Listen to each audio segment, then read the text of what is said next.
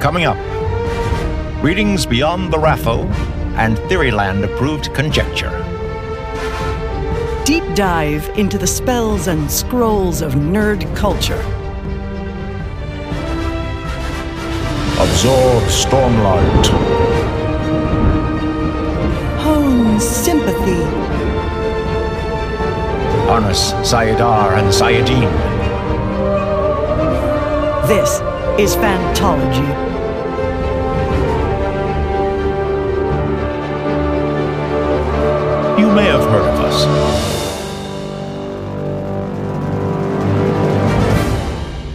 Guys, welcome back. And we are going on an adventure. Today, we will be reviewing the Adrian Tchaikovsky books, Children of Time and Children of Ruin. We're going to be doing a review of both of them kind of in tandem. And we'll start off with a non spoiler review first for those who haven't had a chance to read it and kind of go over the major themes, what kind of book it is, and um, what we really liked about it, and what you can expect. We have Ryan with us here, and I'm Jake, and we are two of the five Hi, members. Jake. Of... hey, Ryan. we are two of the five members of Phantology.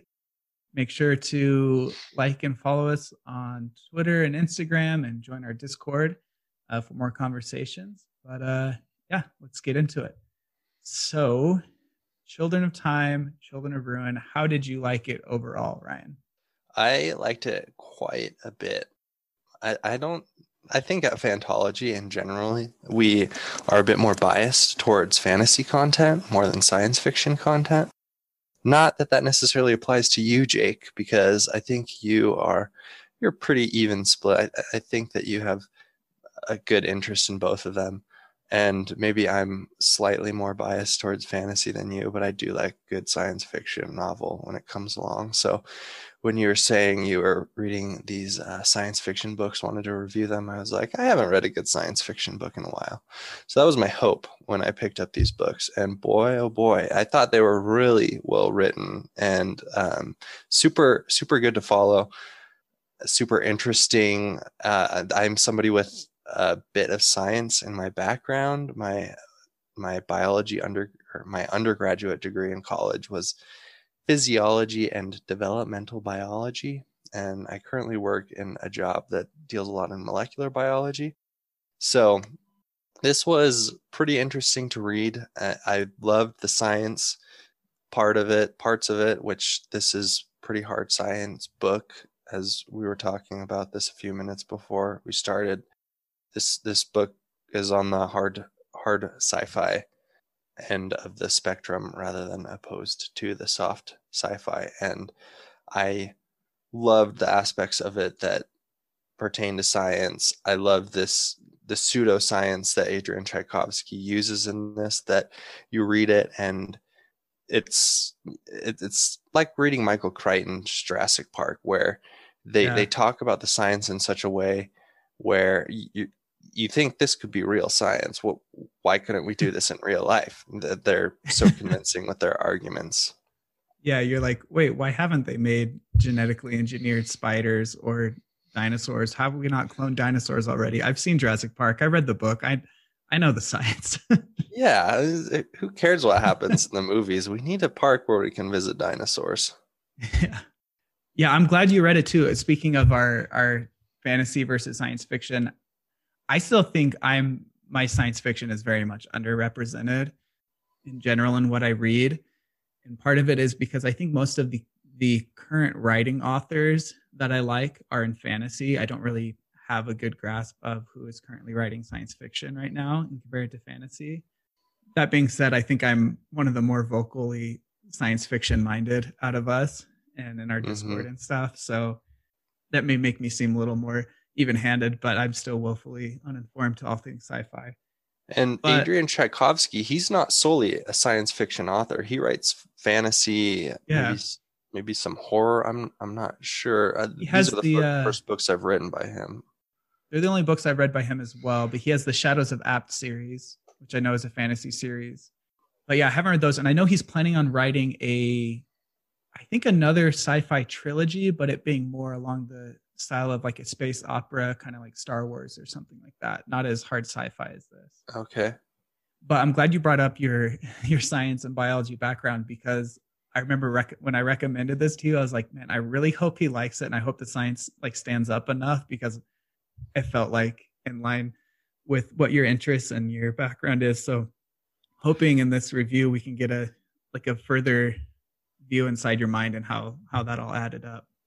Yeah, I mean, I do want to add a caveat to that. I, uh, being an undergraduate, I think before I had an undergraduate degree, I, I felt like people with an undergraduate in colleges are like, oh, they're an expert in that subject. Yeah. And now I work with mainly PhDs. And so I feel pretty stupid at most of my job. And I'm sure if any of them read this book, they would say, oh, this clearly wouldn't work because of the RNA isn't going to Yeah. translate well into the to the host DNA. I don't whatever. And um, so I'm sure there's going to be some of our listeners who are much more knowledgeable in science than you or I, and science won't check out for them.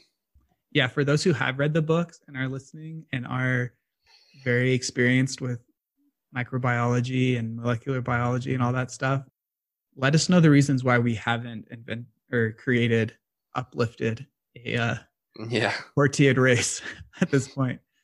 Um, that kind of transitions into, I guess, the the main hook, I guess you'd say, of the book is for for both books, they're very similar in what they deal with, and they are di- direct sequels to each other. The premise is there is a terraforming mission that kind of goes wrong, and humans had created a virus known as an uplift virus meant to help a non-sentient species evolve into a sentient species.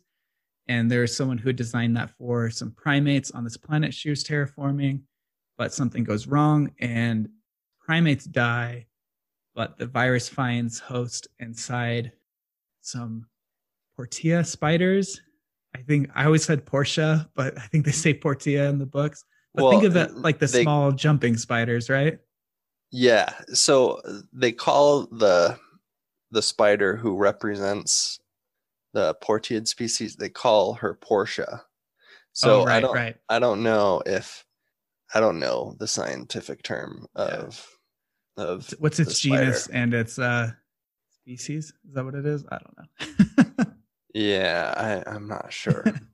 Let's just call them the the Portiids. Yeah, the Portiids. That's how they're referred to later on.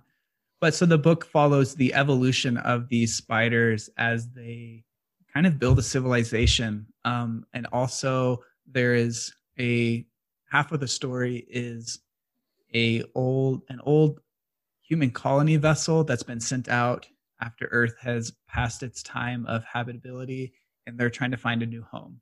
So that's the basic premise. Is that is that? Would you have anything else to add? You onto that, Ryan? Yeah, the, just that the humans who are attempting this uplift virus, it's really upset a portion of humanity, a very conservative that thinks that humans are playing God. And because of that, it sets off a catastrophe, which decimates technology and sends humanity back very far uh, and as as far as their technological progression goes and so the humans that we follow in this ship are significantly less technologic less technologically advanced as the humans who are attempting this uplift virus. Yeah, so that it makes it really distinct. The the humans you're following, their viewpoint and their journey is very distinct to the the older slash newer technology that, that you see um, amongst the the uplifted beings. Yeah. Yeah. So continuing, we don't really want to delve into spoilers here, but um, I'd say Well, like what's your what would you say like out of 10? What's your rating?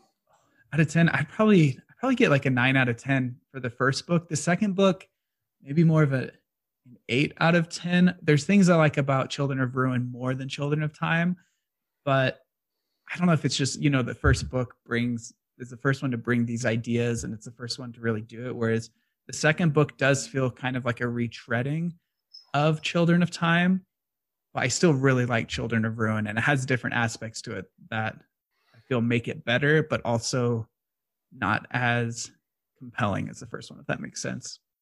Yeah. Still yeah, really I- good, really high rankings. I agree. I think with this, with your uh, observation that Children of Time, they're both good books. I enjoy Children of Time a bit more than Children of Ruin, so I'd probably give Children of Time an 8.5 and Children of Ruin um, uh, an 8, I think.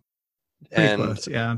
I think they're well written science fiction books. And if you're a fan of the genre, then these are books you should add to your to be read list for, for certain. sure.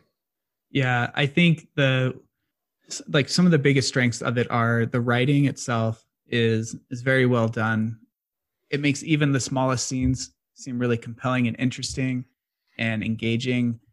And the way the science is written, again, uh, Ryan compared it to kind of like a Crichton novel where the science feels very realistic. It, it doesn't seem like fantastical, but it doesn't dive, it doesn't get too muddled in with the science. I feel like it's for someone who hasn't really experienced with the subject matter, it does a good job explaining it to you in a way that doesn't get you bored, but engages you more and makes you think like, okay, what are the possibilities going forward here? That being said, I'd say the focus is more because it is more of a hard science fiction book. The focus is more on this kind of what if idea. What if this happened? This uplift virus found a home in these spiders, as opposed to a more character driven story. Not to say this the characters are bad in any means. I thought the characters are great, but they, the focus of the book isn't following one character's character arc throughout. It's more about seeing how a society develops and seeing to what lengths humans would go to continue their species. Yeah, definitely. Uh, The, the the character arcs are there, but they're much more minor than you would see in especially Ace, uh, an epic fantasy novel. Yeah. So I think that when you read this book, you need to read it going in knowing that you're not going to get too attached to any one character, but you're going to get pretty attached to the story overall and pretty invested. It was a page turner. Yeah, that's how I felt as well. So I was introduced to it via my wife. We started this tradition where we get each other a book every Christmas Eve. And this is one she got for me. And she doesn't really read much fantasy or science fiction. So I don't know how she found it, but I'm so thankful because I just loved it. I read it in like two days, like that Christmas break. I got it and just like every moment I had that we weren't doing something with family, I was just reading it. It was really, like you said, a page turner. Although, to your wife's credit, she has read the Stormlight Archive. she's read one through three. She hasn't started book four yet. She's she started her master's program before book four came out, and it's Well, that's something I've tried to get my wife to do, and she has refused. I think she's she read a few pages of the prologue of Way of Kings and said, "This is way too confusing. I have no idea what's going on," and just left it at that. she read Mistborn though. She read Mistborn and she liked it, and she started Mistborn too, and just stopped. Kind of understandable. I've been trying to get Emily to read um, the first Mistborn as well, but it hasn't hasn't stuck yet. Yeah, um kind of hitting back to how we rated it i don't want you guys to think at all that if you like to just read the first one and not read children of ruin as well. The first one's called children of time the second is children of ruin. Children of ruin is just still really good and i recommend reading both of them together. Yeah, absolutely. i guess what else can we expect? What else can you expect if you haven't read this book there's heavy themes on like the ethics of the science that is used themes of sexism and how that plays in different societies and civilizations um, big theme of evolution Uh, what else would you say ryan I would say that the hubris of mankind or a species in general plays into yeah. it as well. I Mhm. think that Avrana Kern is a good representation of that, and we'll probably go into that a little bit later. yeah that's a really good uh good theme as well. I guess the the cons i would say for it um are we kind of covered the the characters like there's not as there's not a huge character arc to follow of one person. Um but I, honestly i don't think there's many many cons to it. I i think the series ending overall was different than what I expected in a way that I was disappointed at first, but I like it now. Um, but I don't think it was bad at all. Um, Well, one of the one of the things you cautioned me about before I was was very far into the book, you said that some people found the frequent changes in perspective and time jarring to to Yeah. read. That wasn't the case for me. I thought that the book was fast paced enough that and, and the writing was good enough that I was pretty well oriented when within a, a few pages of or lines of a, a change in mm-hmm. perspective.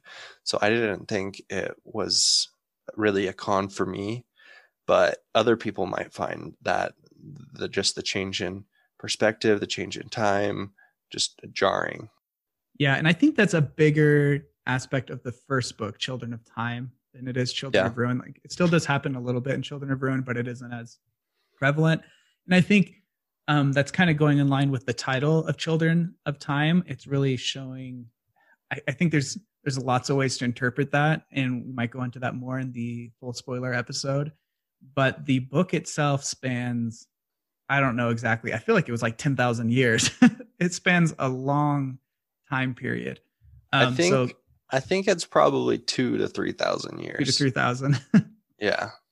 so expect expect those those viewpoint changes you know these are many multiple lifetimes that the book spans but i think the way it's structured for me and it sounds like for you as well ryan it was done in a way that it was still compelling and i was really interested i was really invested in the characters but the society as a whole and just the overall like what is the character arc for this human race what's the character arc for the portiid race the spiders and things like that Yeah.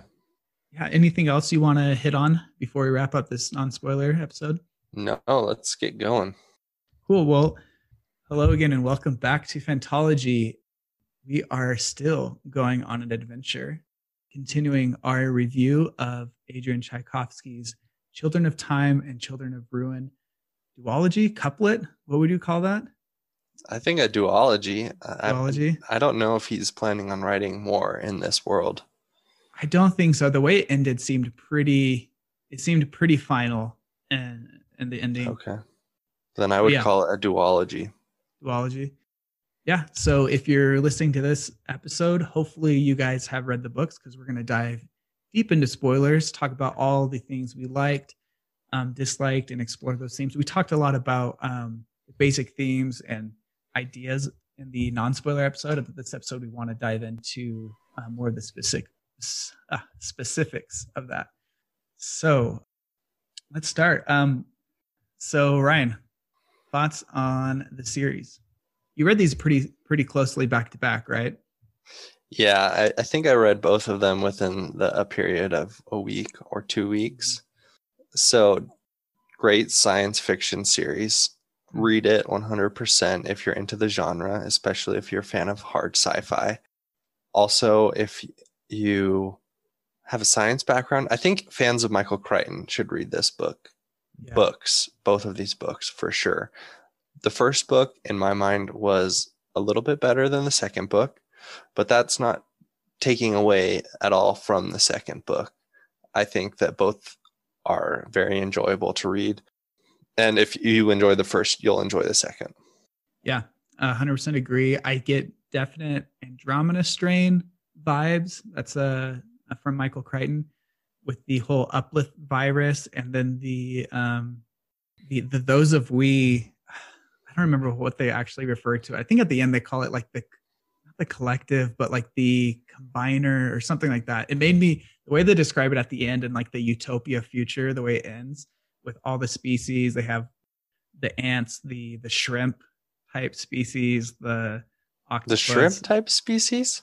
Yeah, they mention so they mentioned at one point that there's on the the spider planet there's an underwater species that they trade with. Oh, And they're like- I can't remember what they call them, but I looked it up and it means like a shrimp.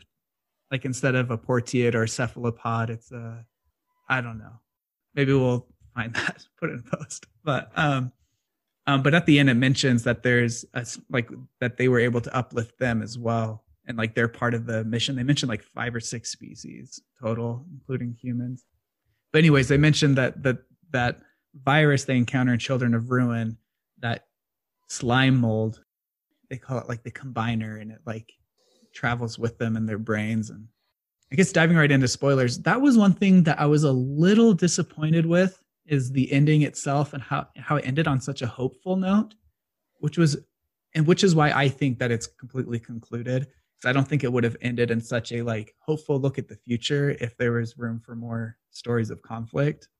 But I guess the reason why I was a little disappointed by that, and in the previous episode of the non spoiler, I mentioned that it was something that kind of I wasn't expecting it to end so hopeful, is because the second book, large portions of it feel so much like a horror story, like kind of like an alien vibe or invasions of the body snatchers or or the thing. Definitely, have you seen the thing? I um, haven't. No. It's about this. Spoilers for the thing. It's about this um, crew that are in our Antarctica investigating something, and they come across this life form that can mimic other people, and so they're constantly trying to figure out who is the thing. Mm. So it has like those vibes, you know, with the the virus infecting people, and then like who can you trust?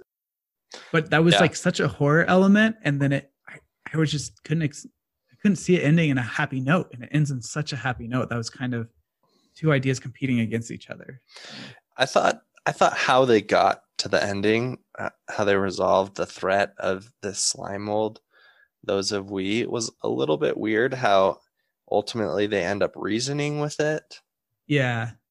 Uh, it was just it was just strange that this organism which can invade pretty much any other organism break down like un decode its brain store it in its archive and recreate the organism could then just be reasoned with saying hey if you guys continue this you're going to be all alone in the galaxy with nothing left to explore and yeah and then those of ways like ah yeah, you're right. You know, we, we don't want to be alone. Let's we'll we'll just we'll, we'll keep you guys the way you are and we'll make it interesting for us. I thought that was a little bit cheesy. I don't yeah. I guess I don't know what I was expecting for the portiids or humans or the octopuses octopi to come up with uh, some other some variant of the uplift virus and then inject it into the slime mold. I don't know.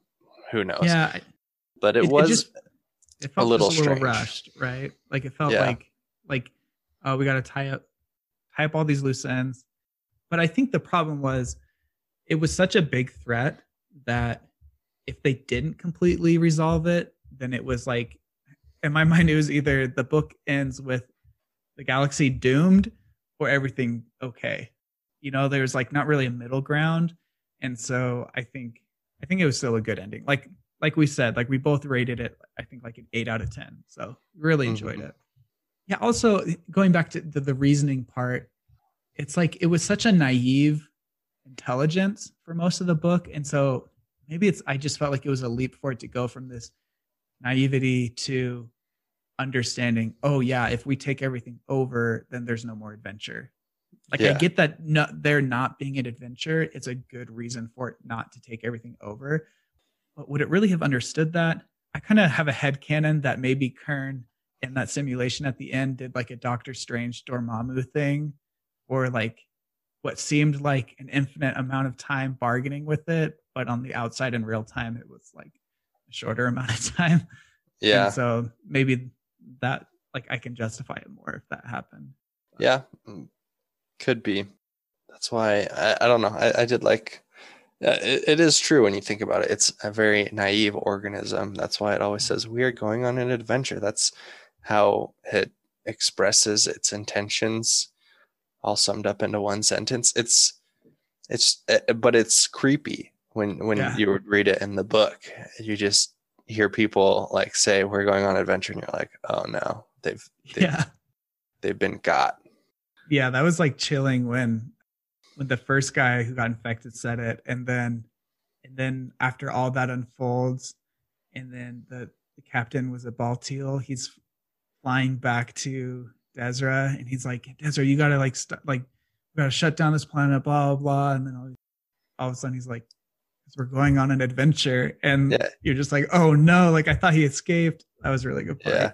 Yeah, you're like, wait, or Desra's Desra says, wait, why if if we're supposed to keep it quarantined, why are you coming to me? Or something Yeah. along those lines. And then the captain's like, because we're going on an adventure. And you're like, no. Um, I we're kind of starting at the ending. We should start at some of the some of the themes that yeah. that you wanted to talk about from Children of Time. Um, I yeah, I think um, and talking and like the preparation we are talking about with the Glover, I think we both really liked the theme of sexism um, in the book, especially with the Portiid Society. Not that we like sexism. yeah. We We like we- that the men, the the male Portiids were put in their place. yeah I, I, I thought that it was interesting because in many spider species the female spider will kill and eat the male after mating so the female spiders are often bigger than the male spiders so when you uplift a species a spider species with this already in its evolutionary past that naturally nature comes with it in the sense that the female spiders are still much larger than the male spiders. They are more dominant. They have a more structured The society around them is, is I guess, structured. They're in charge. The males are just kind of there to dance for the females, which Yeah. is their their mating ritual. And a lot of these a lot of these male spiders will end up being killed. And as you see the spider society progress more and more, you see more questions being asked about the roles of males and what are they capable of. And you see some males who are actively going out and risking themselves to try and progress, uh, reach reach more of a gender equality, which is I think a good, accurate reflection of our own society, of Mhm. the gender roles that have been represented in the past until now. I we're definitely not at a place where we can say that there is gender equality between uh, male and females for a variety of reasons. And I, I, I guess it's interesting as a male um, reading from the perspective, it's uh, it makes me ask more of the question of, well, how would I react if I were in if I were in this uh, Fabian, suppressed, yeah, or Fabian, if I were in a suppressed gender role, how how would I try and enact change? How frustrated would I be? And Yeah. I, I thought that Tchaikovsky did a good job of showing this society, which is largely matriarchal. And I actually like matriarchal societies for that reason in books. One other one that comes to mind, I don't think you've read, is the Drow Society in in Forgotten Realms. oh no, Dungeons I haven't. The Drizzt books. Yeah, the Drizzt books. You see, there it's a matriarchal society, and so I I love the how the dynamics change as a- as uh, you have females becoming the dominant gender, and it it makes you reflect more back on your own society. Yeah, I think they do a really good job of there's like such blatant cases of sexism that it's like, oh, that seems so ridiculous. And then you can find things very analogous and maybe not the blatant the as blatant ones in our society today, but like 40 years ago, which you know isn't very long time, especially when it comes to children of time and children of ruin, you know, that's just a blip. But very like similar um things being said, like oh women can't do that they don't have the faculties you know like just mm-hmm. un like unfounded uh, sexism for no other reason that it's just this you know prejudice and blind spot. I think it's interesting that how well tchaikovsky does with making the the sentient spiders relatable but also super alien. Yeah, um, like the fact that they have that cannibalistic history in their species and how um, we were talking the other day about how they said like it's frowned upon but sometimes the, the females would hunt the males still is like and it was like frowned upon, but murder, straight up murder for the society wasn't really like anything other than frowned upon in such a sexist way too. Yeah, I I loved Fabian. There's one embodiment of him where he's super valuable to this female because he's just a very smart scientist and he's always he's asking her, "Well, what if I was on the streets? You, you wouldn't know because I wouldn't have been given the chance to have uh, to be intelligent to show my worth." And yeah, the female spider just doesn't understand. She doesn't. She, she says, "I've given you have everything that you could ever want here. Why would you, why would you want more?" And Fabian's like, "Well, I, I just want the betterment of of my gender. I, I want I want those males who are capable of being good scientists, who who are in fact hunted on the streets. I want them to have a chance." Mm-hmm. I, I think if I remember right, he says something like one of the things he wanted different. He's like everything he had, he had to be given through her. Yeah. He didn't, he would not, nothing was earned just because he was as valuable as he was. It was because she saw his value. So she got him, she gave him the things he had, as opposed to, you know, if there was true equality, then he wouldn't need to be given anything. You know, he could just work for his value and, and obtain what, what he deserved.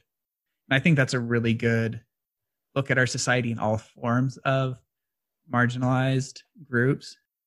I think you see this shared a lot like, oh, why are you complaining? Like you have this in life, you have that in life when like that doesn't that doesn't make up for the fact of how hard it is to obtain those things and how so much inequality there is.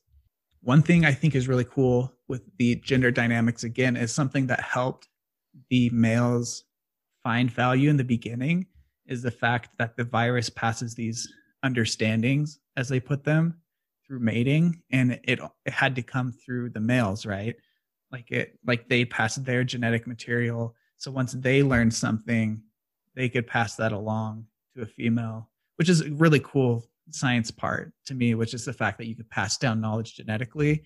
But I think that kind of gave the male spiders a little in to like, like reinforcing their their worth in a kind of begrudging way. Like I remember the part in Children of Time where where they first pass understanding from one tribe of spiders to the other tribe of spiders and like they brought the male along specifically for that and how he was able to that iteration yeah. of Fabian was able to have worth that might have been the first Fabian I'm not sure yeah and that's that's ultimately how Fabian end up ends up getting leverage over females is because he yeah. has this this way of training ant colonies to work mm-hmm. in different ways and reprogramming them so quickly, which ends up giving the advantage to whoever is willing to be on his side, the advantage to whichever nest is willing to give him his own gender uh, or his own family. He, he kind of wants to be able to control his own family. As a side note, though, I, I just love how these societies are thought out in unique ways.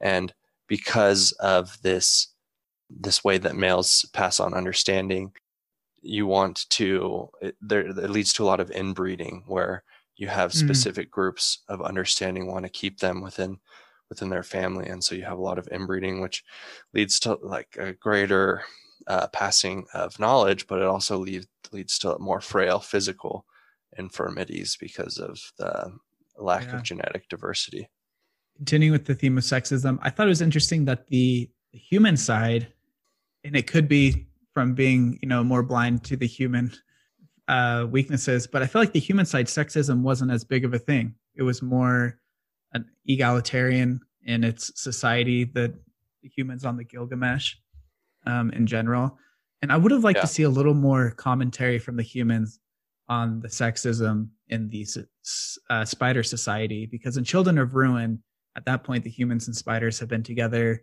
for a few generations at the very least.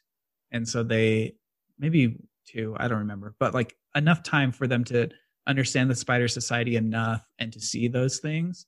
And I would have liked to see a little more commentary on that from a human perspective.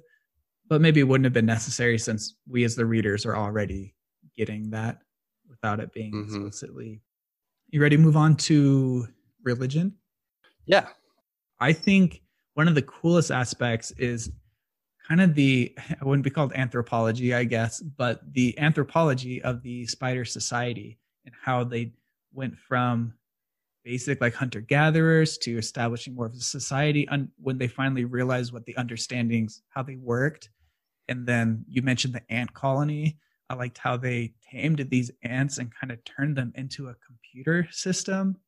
And mm-hmm. then at that point when they realize or when they recognize the um, signal being sent from Kern in space to was it like a crystal or something? I don't know. Was, but the they were like, like making the ants were it. making a satellite almost. They were yeah. They were put putting the, themselves in some sort of formation with the top mouse holding a piece of metal. Yeah. Or mouse, the top ant holding a piece of metal, and they were receiving a signal from Avrana Kern. Yeah. And I liked how that turned that like completely changed the spider society. Up until that point, they like hadn't thought at all about. They didn't do anything that resembled religion from my point of view. But as soon as they saw the ants do that and recognize what was happening, the next viewpoint you get is everything is about the signal and like what does it mean and like how do you communicate with it. And it was cool to see how that spurred more advancements in technology to better understand the signal, but also spurred all these superstitions along with it. So it kind of is an interesting take on how re- religion can sometimes advance society and technology in ways that otherwise wouldn't, but also kind of restrict it because it's within, the, within these bounds of that mm-hmm. superstition. Yeah, and it asks an interesting question. I don't know if this was intentional by Tchaikovsky or not, and it's it's something we see in our own society, which is as I think the more educated society becomes, the less religious it becomes.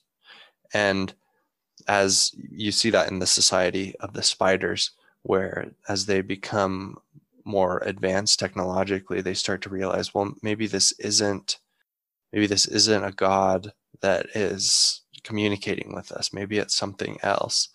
And at first, these people are this, these spiders, which believe this, are ostracized and on the outs of society, but things progress to the point where, with Fabian's help, they end up becoming the this uh, less numerous nest ends up conquering this greater nest, which technically has the blessing of Avrana Kern, who claims she's God.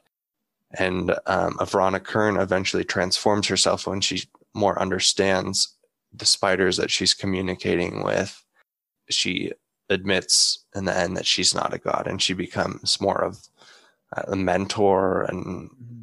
artificial intelligence which helps guide their progression in a more uh, more as companions anyways uh, I, I thought that it was just interesting how in in children of time at least it it sort of asks the question that is religion just a byproduct of explaining the unexplainable and it's definitely not anything that I mean. Some people think that they have the answer. I'm not so mm-hmm. sure, um, but uh, it's something that hasn't really been explored in a fantasy book that I've read.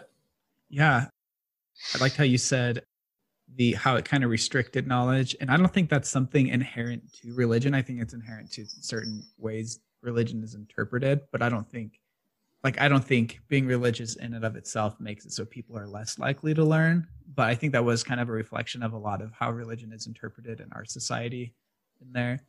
Um, I liked how, like you said, Avrana Kern is like this religious figure, and then she has to kind of recognize, I need to stop doing this for the like.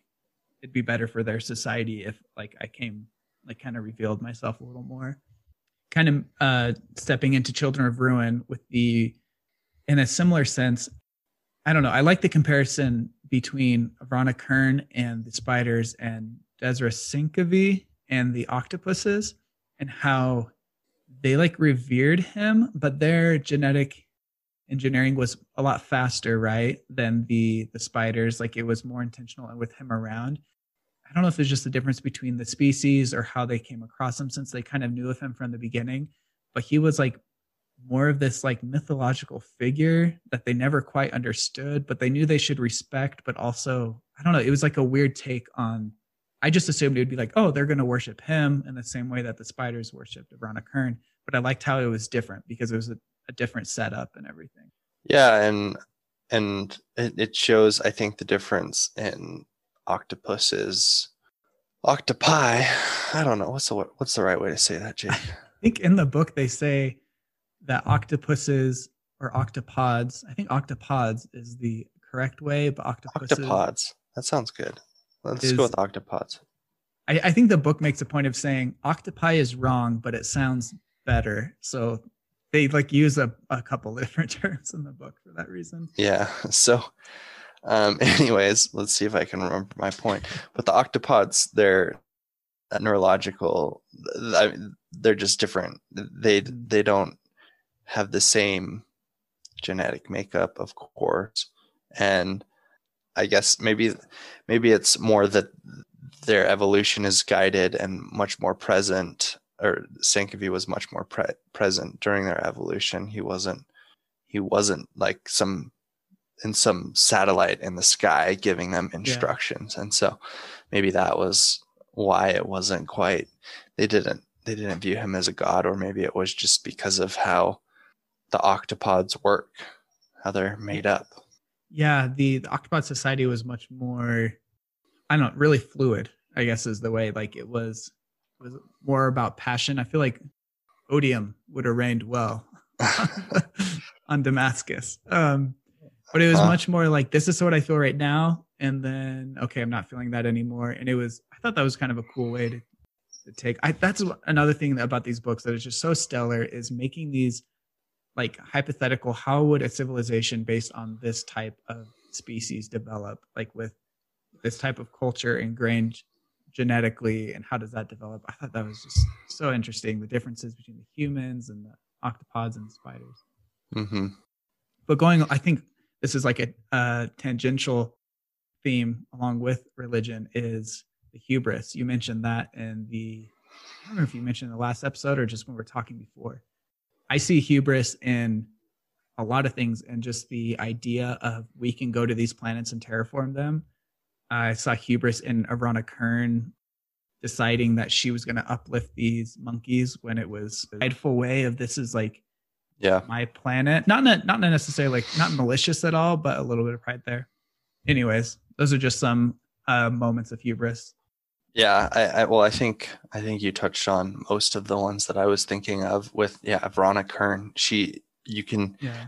the first chapter of children of time you can just see with her from her perspective how she thinks of herself as just the smartest person to ever grace humankind and she knows what's best and everybody else is uh, almost gets in her way. And and as she's i think the pinnacle of human hubris and it blindsides her. She thinks that no matter what it's going to go according to plan. And then these these technological regressionists i don't remember what they're called but they yeah. end up launching the virus which screws everything up. And leads to all of these all of humanity falling back millennia in in time and i really liked that it talks about a bit about this in children of time and then in children of ruin you actually see the result of one of these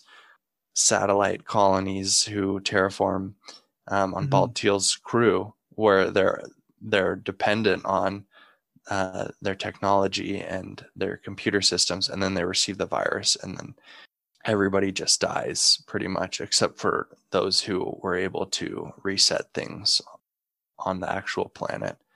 I, I think another case of pride in this story is the Gilgamesh, where they think that this planet Kern's Kern's world is their birthright.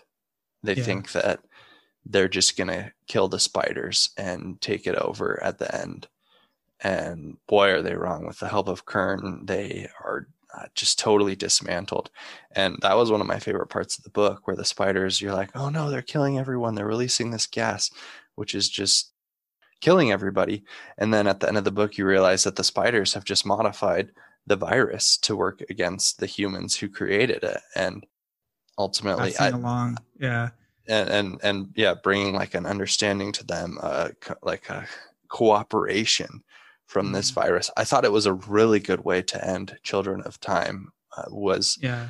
was through the use of this virus the humans used it at first unintentionally on the spiders now the spiders use it intentionally on the humans to make them more willing cohabitants Yeah, that was a like an unexpected and like a really cool unexpected ending. And now that I think about it, it's pretty comparable to the end of um, Children of Ruin in terms of ending on such a positive note, to where you think it's going to be this all-out war or something, and then all of a sudden things are calmed, which is kind of similar to Children of Ruin. So maybe I shouldn't be as critical of the ending. Well, I thought it was, I don't know, I thought the Children of Time ending was a bit more uh, more earned. reasonable. Yeah, Yeah. More earned, more reasonable. It wasn't, it was, maybe it was the use of this virus in a hard sci fi setting that, Yeah. that won it over for me. Whereas with, they didn't really do anything. I guess it probably would have been kind of lame if they had just used the virus against the those of Yeah, we in the been the second book as well. Um, but I don't know. I the Yeah. the reasoning is just I, how do you use human reasoning on just an alien? that was a cool thing with the with the those of we it was cool that every time they took over a new species or just a new person they had like a completely different worldview like they be they like evolved themselves because now they're Mhm. they've received all the information that that new species or that new person that new individual has received and they incorporate that into themselves i don't know like they level up a little bit. It's pretty Yeah. cool. I think the children of time like you said with the the gas and the virus was so so well done. And it was a really cool like theme of i guess for i don't know for our society to overcome our struggles we need to evolve as a species not physically but just evolve with our thinking and, and our um priorities and things like that. Yeah, we're we're less human than spiders. yeah don't hunt our mates yet but uh yeah what else? Uh, there's like obviously themes of evolution. We kind of talked about that and how that like figuratively figuratively applies to society. I just thought that was a really cool aspect of watching everything evolve like how the planet uh, ecology developed over time and with the octopuses on damascus how it was cool to see uh Disra's point of view of watching the octopus is like oh now they're doing things with these tools i didn't tell them to do and him trying to figure out are they like consciously deciding to do this or are they just mindlessly doing this and how they slowly um, developed a society there Yeah, it, the spiders, the spiders. It, it was very interesting to see the difference in the spiders' evolution and the octopods' evolution. Uh, the spiders were, I, I think, a bit different from humans in the sense that they didn't really destroy the planet so much as work with it. I think with the ants and I don't know, maybe they would have gotten to that point if they'd been left to progress, but Damascus is kind is is turned like the oceans are just filled with waste and uh, Yeah. all of these like partially constructed things that are, are constructed and then abandoned things that the, the the octopods use. And so it, it's a very uh, real mirror i guess of human Mhm. society now where we are very wasteful uh, and not not as concerned as we should be with our surroundings i i guess. Yeah, I liked how they made that difference to where here's an example with the spiders of a really good way to do this, and then I liked how it wasn't just humans are bad and every other like species would be better. It was like very much how would this species do it, and I think the fact that the octopuses, octopods developing underwater, they mentioned how hard it would be for a sentient civilization like the shrimp to to develop underwater and everything because you don't really have access to fire and all these other things. The octopods were so dependent on human technology and they had so much human technology right from the get-go from the Mhm. pre-catastrophe technology as well so that probably played into why they were had created so much more waste, whereas the spiders, maybe it's because they had like webbing. You know, a lot of their infrastructure was more organic, and they could build that there themselves without needing to really harvest from their hmm um, ecology as much. But yeah, it was just cool to see the the similarities and differences. Me going into Children of Ruin, I was like, cool. I'm ready to sit down and read basically the same thing as Children of Time, but through the view of octopuses. Like I was down Yeah. for that, but I was so glad that they did it differently after reading. I'm like, oh, this is like even more interesting. Which obviously you don't want to reread the same thing, hmm but it was just interesting to have. Oh, how would this be different? And how do these little differences lead to big differences later on? Yeah, it was uh, the one part that I really loved. The moment of realization was when the uh, Portiid human ship is encountering the octopods for the first time.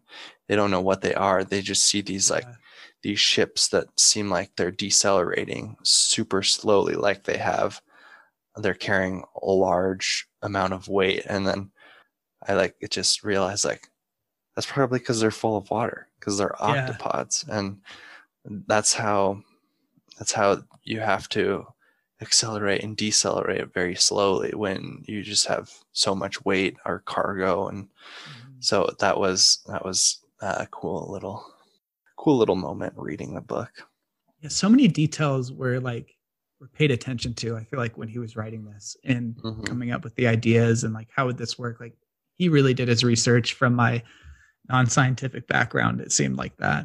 Um, I'd like to see, I'd like to hear some opinions from anthropologists or whoever it would be to see how how much of a disadvantage would it be to um, for starting a major civilization if you were underwater versus on land hmm how how much of a impact would that have because it seems like from the way i understand it like we assume life originated in oceans right in the water so that'd be the start of life but it seems like that's like a cap for how far you can develop as a society jake i'm interested to hear what your thoughts are on the crew of the gilgamesh from children of time i really i was not a big fan of holston mason holston in the beginning not that Mhm. I like didn't like him, but he just seemed kind of like I'm trying to. I think that the, the thought that came to mind when I was reading it, it was like some male protagonist from a British show, and it's supposed to be that male everyman protagonist that generally, generally to me comes off as just like this frumpy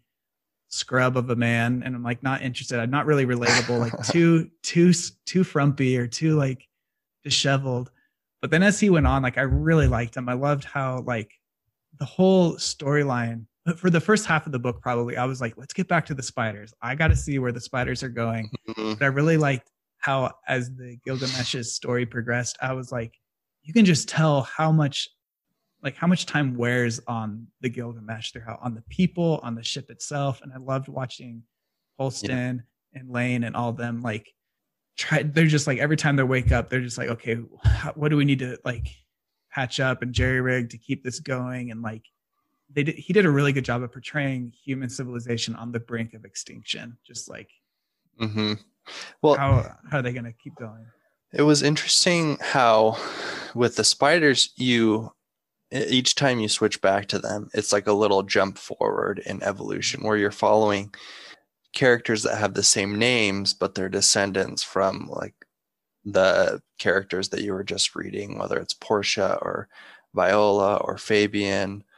They have similar personalities, similar roles, maybe, but they're they're essentially different people. And so you get this jump forward in society each each time you go back to the spiders, and it's the same but different with um, with with the humans with Holston.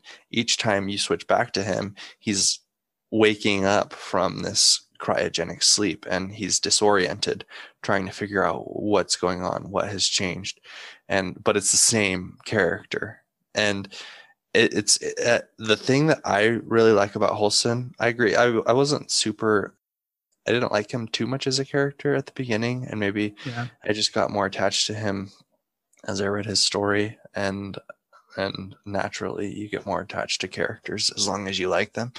But he was a classicist, which meant which meant that he was his role was to study old Earth technology and Yeah. And uh, decode it and but uh, he, he gets more and more jaded with this they he, he just thinks we're we're just trying so hard to follow the this technological scaffold of humanity which which brought us to the brink of extinction which destroyed our earth. And if we keep following it so closely we're going to destroy ourselves all over again and that's the conclusion that he comes to and i think that you see it with the other members of the crew with guyen who's trying to turn himself into an artificial intelligence like Avrana Kern so that he can have some sort of pseudo immortality. And ultimately it's the end of him. And with I forget the name of like the head of security who's Oh, yeah. ultimately who's ultimately like we're just going to kill the spiders and take the planet. Like it's not going to be that hard. We're just going to kill them i think that's uh, whereas um holston's like I, I don't i don't think we should do this. And but everybody else even Lain is like this is this is what needs to be done. And i, I think it's interesting as holston where although his whole career is centered around i guess following humanity's folly he's he's trying to make a different path for humankind. And as a side note i did think his uh, romance with Lain was was kind of interesting very uh, different from your cliche romance where every time at first he's like like they just kind of hook up and he's like did that even happen? Like because they don't even she doesn't even talk about it later and each time she's kind of like a little cold to him or like i guess um, maybe not cold but like sarcastic and dry with him and then like it, each time like i think they get a little bit closer and a little bit closer. And then um, at the end he learns that um, she they they they made um, a baby together. I'm not gonna say how but they made a baby. And she like froze it. So it was like one of these embryos stored on the gilgamesh. So now their genetic progeny is he's like i guess more invested in um the the progression and and it keeps going where it starts to be that Lain since she's the head engineer she needs to be awake longer than he does so she is aging much faster than he is and so it's interesting to see how time is um, affecting their relationship Yeah. I th- I think it's a really well like it's a very real relationship. Like you said, it's not very traditional for most books you'd read, like fiction books, but I thought it was very well developed and natural and how it was how it um comes to be. Yeah, I hadn't thought about that, but it is kind of a turning point in his character when he realizes that they have a baby and like how he can focus on that. You know, I was thinking of have you seen um IT crowd? i haven't no who I envision for Holston is the the white guy from IT Crowd. I don't know his name. I've only seen like five episodes, but okay that's who I envisioned. Just some like droopy, frumpy looking guy. But anyways, I really liked him at the end, and yeah, that uh, the romance is really good. The idea of a classicist is so interesting. Like, I need to study this old technology because the old technology is like kind of more advanced than theirs, but also that's like everything they're going to come in contact with is this old Mhm. technology as well. That's yeah I guess like kind of coming towards the end. I know we spent a lot of time talking about this. Um, is there anything else you really wanted to talk about in terms of themes, or I feel like ethics as well was a big theme. Like, what are what is ethical when it comes to this bioengineering and terraforming? I thought that was a really cool theme um, that we kind of touched on, but we didn't sp- explicitly say um, ethics of it. Is there anything else that you were you'd like to talk about? I I mean, as far as ethics go, it, the question is just because we can do something, does it mean we should do it? And we encounter that today with uh, editing human genomes for for any embryos or cloning. Th- these are these are the ethical discussions of today. And so uh, it's interesting how science brings about these questions that nobody in nobody would ever have asked and science just takes you in these unimaginable directions. Uh, just because we can terraform doesn't mean we should spread our presence throughout the galaxy. Just because we can bestow greater intelligence on these creatures doesn't mean we should.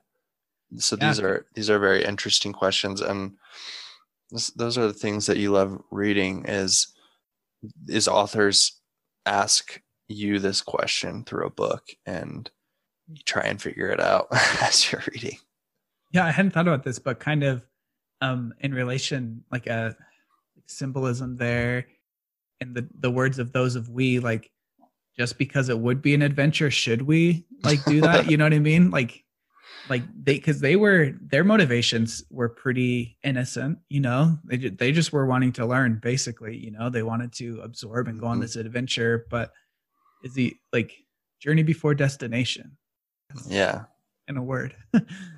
Yeah i guess um did the narrative structure uh, we kind of touched on this did that bother bother you at all? I really liked it. I thought it was compelling the, the fact that you'd get like bits of each timeline and you're trying to figure out like wait i know this happened how does how do we get from point a to point c? Like what happened at point b? I really enjoyed that. Yeah i i liked it too. I think that that's a credit to the author. I think it would be easy to do that poorly but mm-hmm. he he kind of gives you points along a timeline. Each point is a snapshot and yeah. evolution of spider or the progress of the gilgamesh and so as as you as you arrive at a new point you're left trying to draw a line from your last point to the point you're at yeah. to figure out what happened and he answers some of those questions for you um, but i thought he did a pretty good job of I, it was kind of a combination of showing and telling. You can't like show everything that has yeah. passed in a short. Uh, otherwise, yeah, it, that, it would just take pages and pages.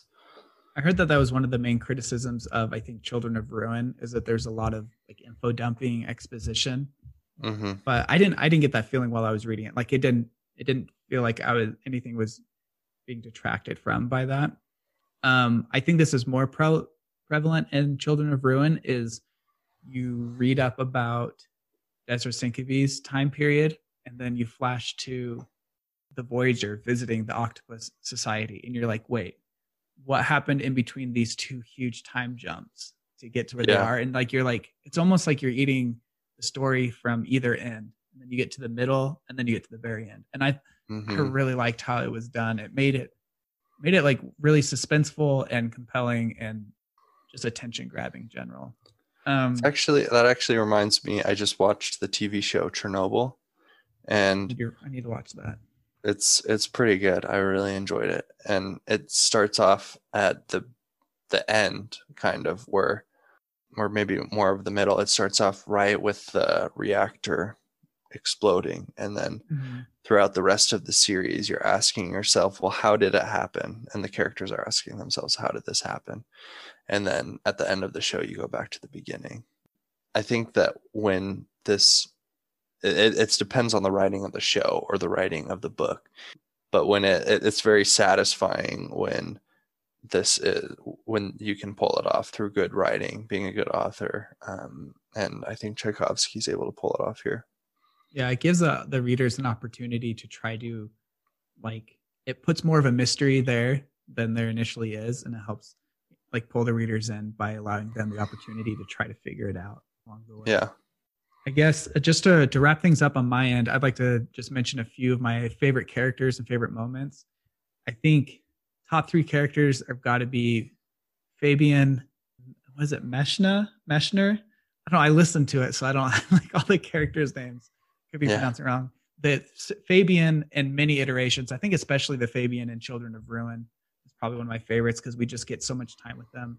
And then his buddy Meshner, I think it is, who they're working on that um, Portiid human communication, and then Rana Kern takes over his mind for a bit, and then he gets uploaded like that.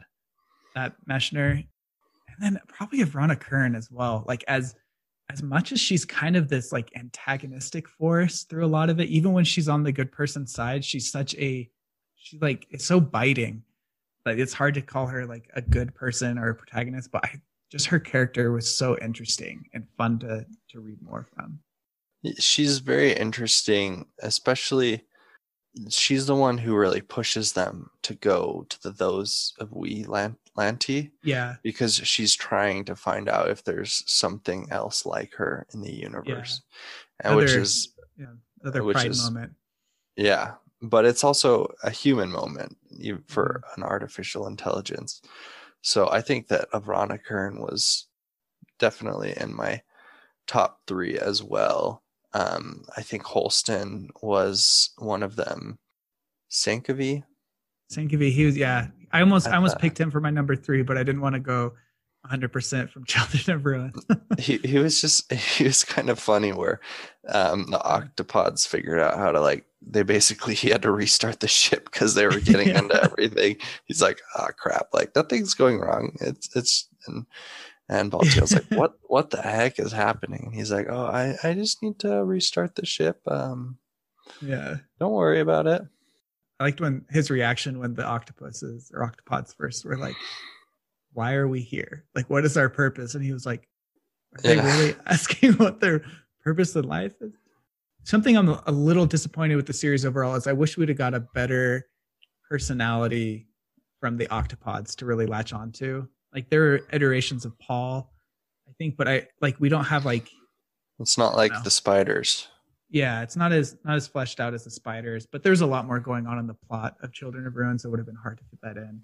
They were a bit harder for their society was a bit more alien for me to understand where they have just these warring groups of thought and then all of a sudden they pass some threshold and then they all just agree instantly. Yeah. And they're like, Oh yeah, you're right. We'll we'll do that. Yeah, the factions of it, like without intervention, that I feel like that society is just doomed to die, right? And that I think that's what they were getting at in the book, just because there's no real cohesion um there. Like the the spiders aren't as like warm and like loving as like a human society could be. They're more kind of like just utilitarian with everything. But I feel like they viewed their society as a whole as a more cohesive unit, whereas the octopuses were so like they're like the flashing colors of, of an octopus. Um, mm-hmm. When we when they first met the octopod ships, I thought it was when they were fighting each other. They realized, oh, they're fighting each other. I thought it must have been what like the those of we from their planet had developed a civilization fighting the octopods. That's how I thought. And then then you realize no, they're just different octopod factions that are yeah like switching sides constantly. Uh huh. Probably my favorite moment from this series is well, I'll do a favorite moment from each book. Favorite moment from Children of Time is uh, probably when they first create the society built around the Avrana Kern signal. I thought that was just so interesting to see that culture develop. And then from Children of Ruin, it's got to be the the mind melding stuff with Meshner either that or when they first encountered the those of we that was so well done so creepy i don't know i really yeah. liked it yeah i i th- for children of time i was going to pick uh the the spiders like the special ops spiders like attacking yeah. the gilgamesh and just kind of manhandling the humans spider handling the humans and then the the security chief you think he's dead and he's like it's gonna be okay, guys. It's gonna be okay. Like, don't worry. And you're like, what the heck is happening? Yeah. Um, because he was infected with the virus, and so that that turn of events was was super fun to read. And I I was going to say uh, in Children of Ruin, I was gonna say the first time they encountered those of we or where they where they're trying to like help Balti or not Baltio, the, the the guy who's infected first, and they realize yeah. that like something's wrong because of how he's acting. Is just so creepy. To, uh, he's just like breaking all of his like bones and joints, like because he's no longer being controlled by like a human that uh, that is motivated by pain or yeah. and and then like slowly one by one they're all getting infected in different ways it's just a very creepy moment of the mm-hmm. book that had you on the edge of your seat yeah i'd like to see both of these, probably more Children of Ruin, like adapted into a, a visual medium. I think it could be really, really suspenseful.